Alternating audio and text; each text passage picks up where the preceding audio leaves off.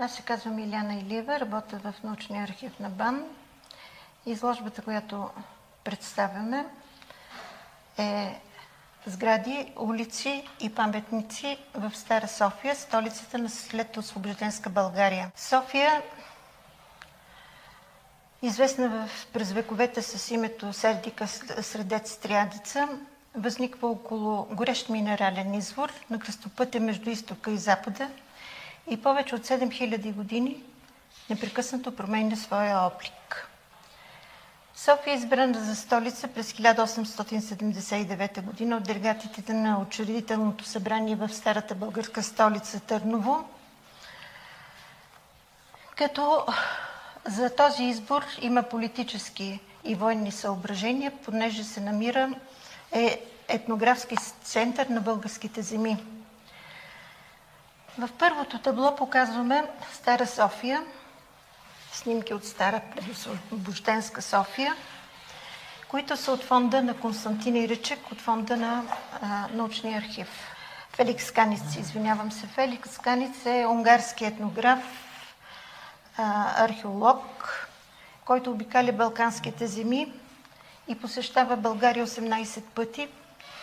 Събира старини, археологически, исторически, етнографски материал и издава един уникален тритомен труд, наречен Дунавска България и Балканът, който обхваща периода. Студиите са от 1860 до 1875 година. Тук виждате карта на София, тя е от 80-те години на 19 век и от фонда на Константин Иричек, чешки учен, славист, голям приятел на България, поканен през 1879 година от българското правителство, заема поста главен секретар на Министерство на просвещението, след това министър на просвещението, който също обикаля България, събира старини за историята на нашата държава в първите години след освобождението и издава български дневник.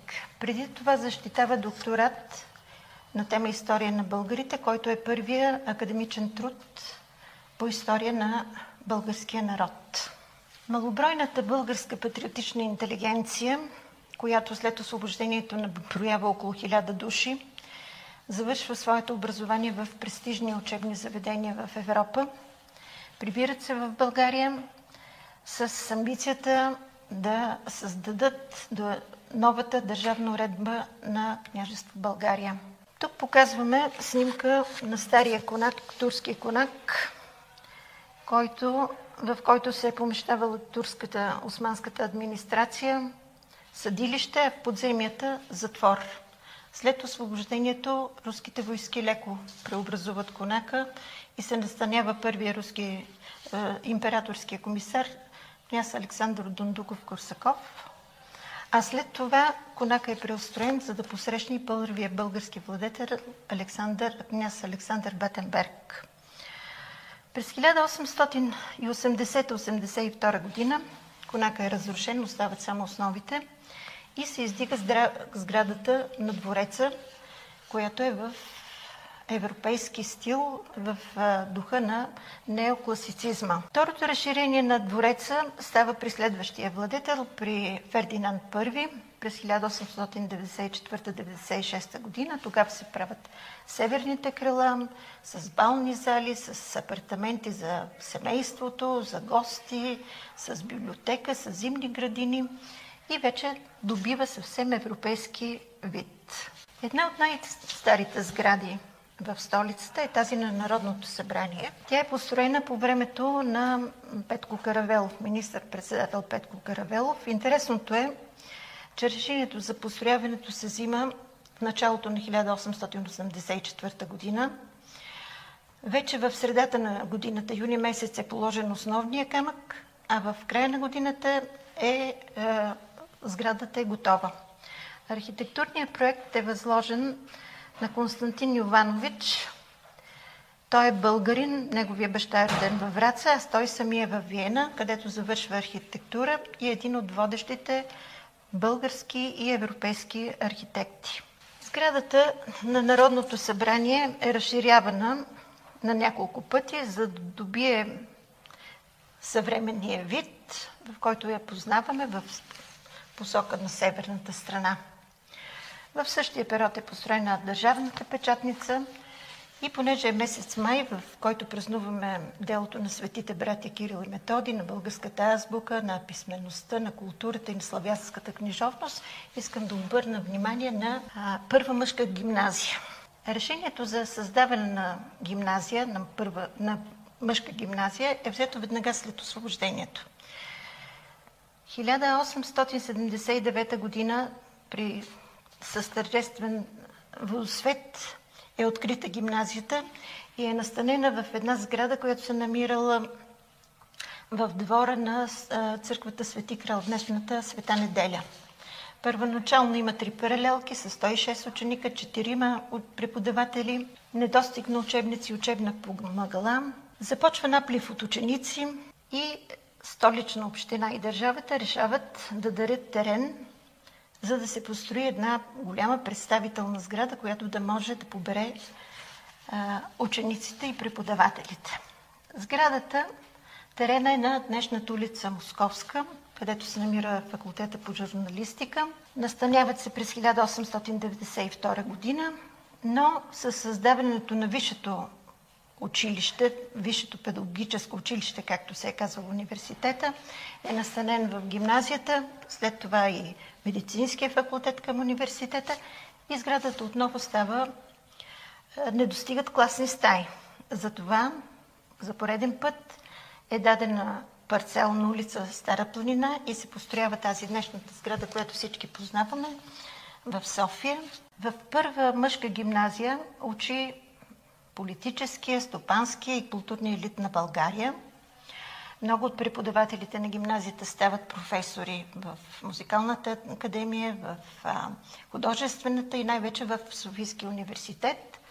През 29-та година се чества 50 годишен юбилей на гимназията, много тържествен, с факелно шествие, с водосвет, с голямо тържество в Народния театър и се издава една много красива книга с много снимков материал, юбилейен спорник за първа мъжка гимназия, който разказва историята на това най-реномирано за времето си средно учебно заведение. Модернизацията на България се свързва най-вече с името на Стефан Самболов, който е министър-председател в периода 1887-94 година. Тук на две снимки показваме Народния театър. Той има интересна история. Най-напред се е наричал народна сатирическа трупа Слъза и смях, която е спонсорирана от държавата. И през 1904 година е преименуван на народен, Български народен театър. След това сменя през годините името си Народен театър Кръстю Сарафов. От 1962 година до днес е, носи името на патриарха на българската литература. От 1904 година започва изграждането на старата сграда. Тя е в същия стил, както останалите в центъра на София. През 1907 година е открит и там има един инцидент, широко известен, в който студентите освиркват българския княз Фердинанд I, което има последствия. Затваря се университета, напускат професорите.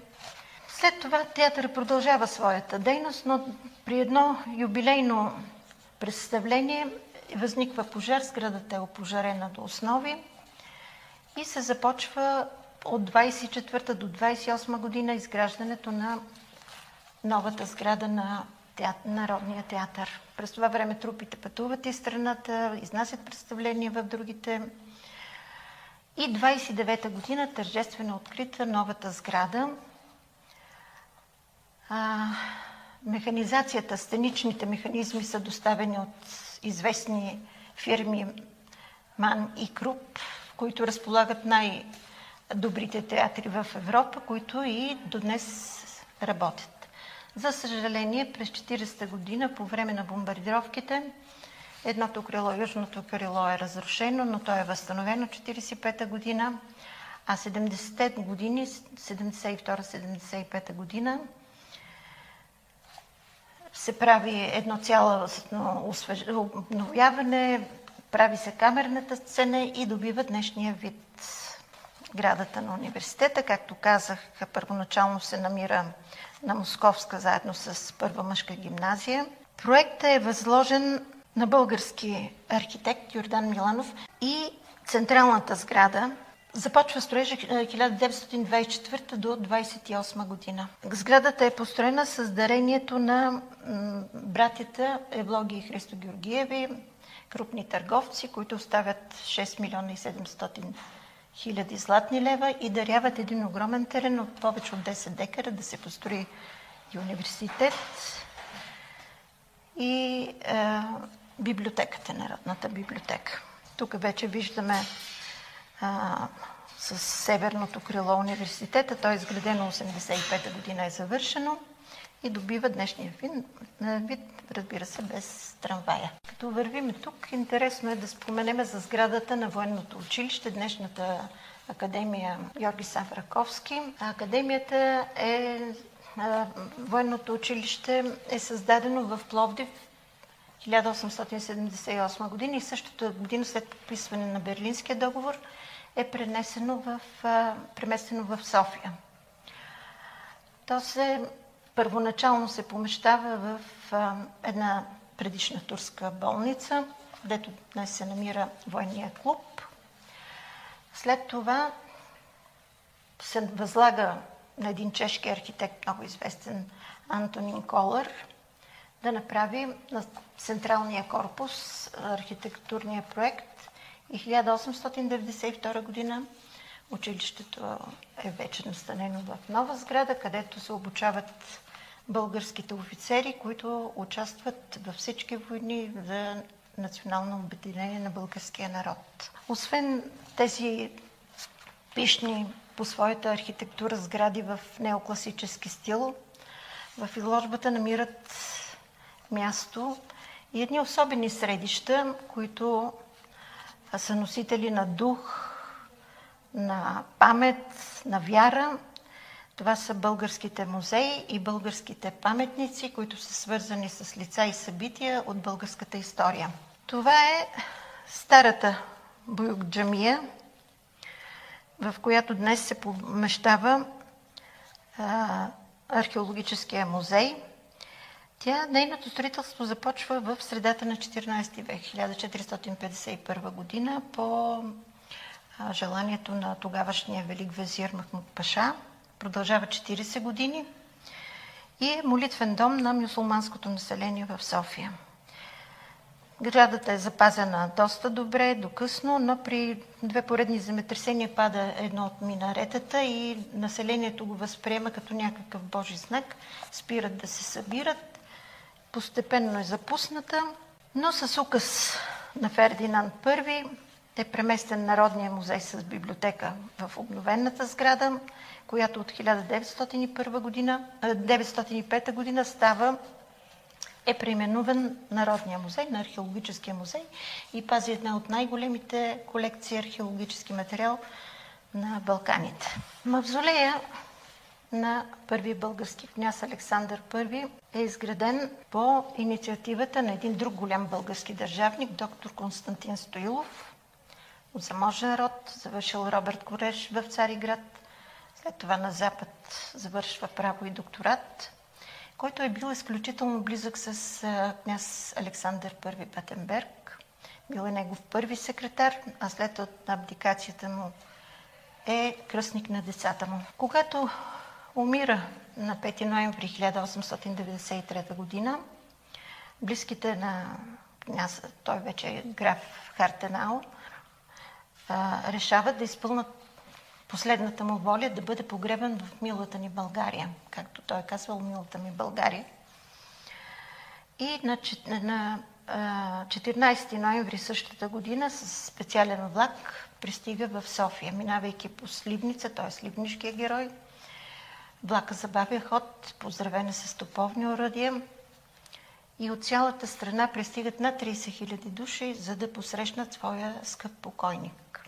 Той е положен във военната черква Георги, на Свети Георги и след изграждането на Косницата, на мавзолей Косницата, в която вътрешния интериор е дело на един голям български художник Харлан Питачев. 1898 година е положен в това последно негово жилище. Тук показваме сградата на Българска академия на науките. Българска академия на науките най-напред тя е образувана Българско книжовно дружество през 1869 година в Браила. Веднага след освобождението се премества в София. Първият камък на тази великолепна сграда е положен 1890 година. През 1908 година нейният председател а, Иван Гешов дарява, прави едно голямо дарение, като условието е да бъде применуван в а, академия. 11-та година това се случва и вече Българското книжовно дружество е известно като а, Българска академия на науките. Тя е пристроявана в двете посоки, двете крила, на два етапа. Последния 28 година, но средствата не достигат. А членовете на български, български академици се принуждават да заложат личното си имущество, за да могат да довършат сградата. В нея първоначално доста години се е помещавало Министерство на външните работи и на изповеданията на България. Това е вида, когато тук е минавало трамвай, който е свързвал Централна гара с центъра на София. Тук сме представили, представили някои от паметниците на Стара София. Започнем с руски паметник. Средствата за неговото построяване са набрани от руския народ и е построен на това място, защото Осман Норин Паша бяга от София точно по пътя за от тук се издвижват, се придвижват неговите войски. Паметника на Васил Левски. Той се изгражда с дарения от цялата страна, от държавата, от Софийска община. Много дълго продължава неговото строителство 16 години, 70 милиона златни лева. А, отново архитект е чеха Антонин Колър, но с много пишно шествие, тръгвайки от църквата Свети Крал през центъра на София, с а, спирания пред а, катедралния храм, за да произнесе реч един поборник Стоян а, Заимов и се придвижват до паметника, където е открит по специално предварително повестена програма. Тук има две снимки на известния паметник Цар Освободител. Организиран е конкурс. Представени са във всички европейски, са изпратени предложения за участие във всички европейски академии. Спечелва го италянеца Арналдо Цоки. Има първа награда, втора награда за откриването през 1907 година, когато се чества 30 години от освобождението на България, пристигат представители на императорското семейство. Тук е българското княжеско семейство, министри, депутати, народ и е тържествено открит този паметник, както и много други в различни краища на стената, включително военните паметници в Плевен. Ето го първият трамвай. До тогава софиянци са се придвижвали с конски омнибуси, теглени от коне коли. 1901 година 1900-та година е открита ВЕЦ Панчарево. София се електрифицира много бързо и започват да се движат и първите трамваи с ужаса на някои софиянци. Дори Иван Вазов отказва цял месец да се качи. Приемано е за нещо много така специално, с което още софиянци не са свикнали. Тук са показани известни улици. Това е Московска, площад Бански, и други, които, някои от които сменят името си, но запазват своя облик и дух и ни напомнят, че девиза на София Растена не старее продължава да е актуален. Европейската нощ на учените 2022 година, която ще се състои на 23 и 24 септември, е по проект К-Трио, който е финансиран от Европейския съюз по дейностите Мария Склодовска-Кюри по програма Хоризонт Европа. Вижте повече на night.nauka.bg или nauka.bg.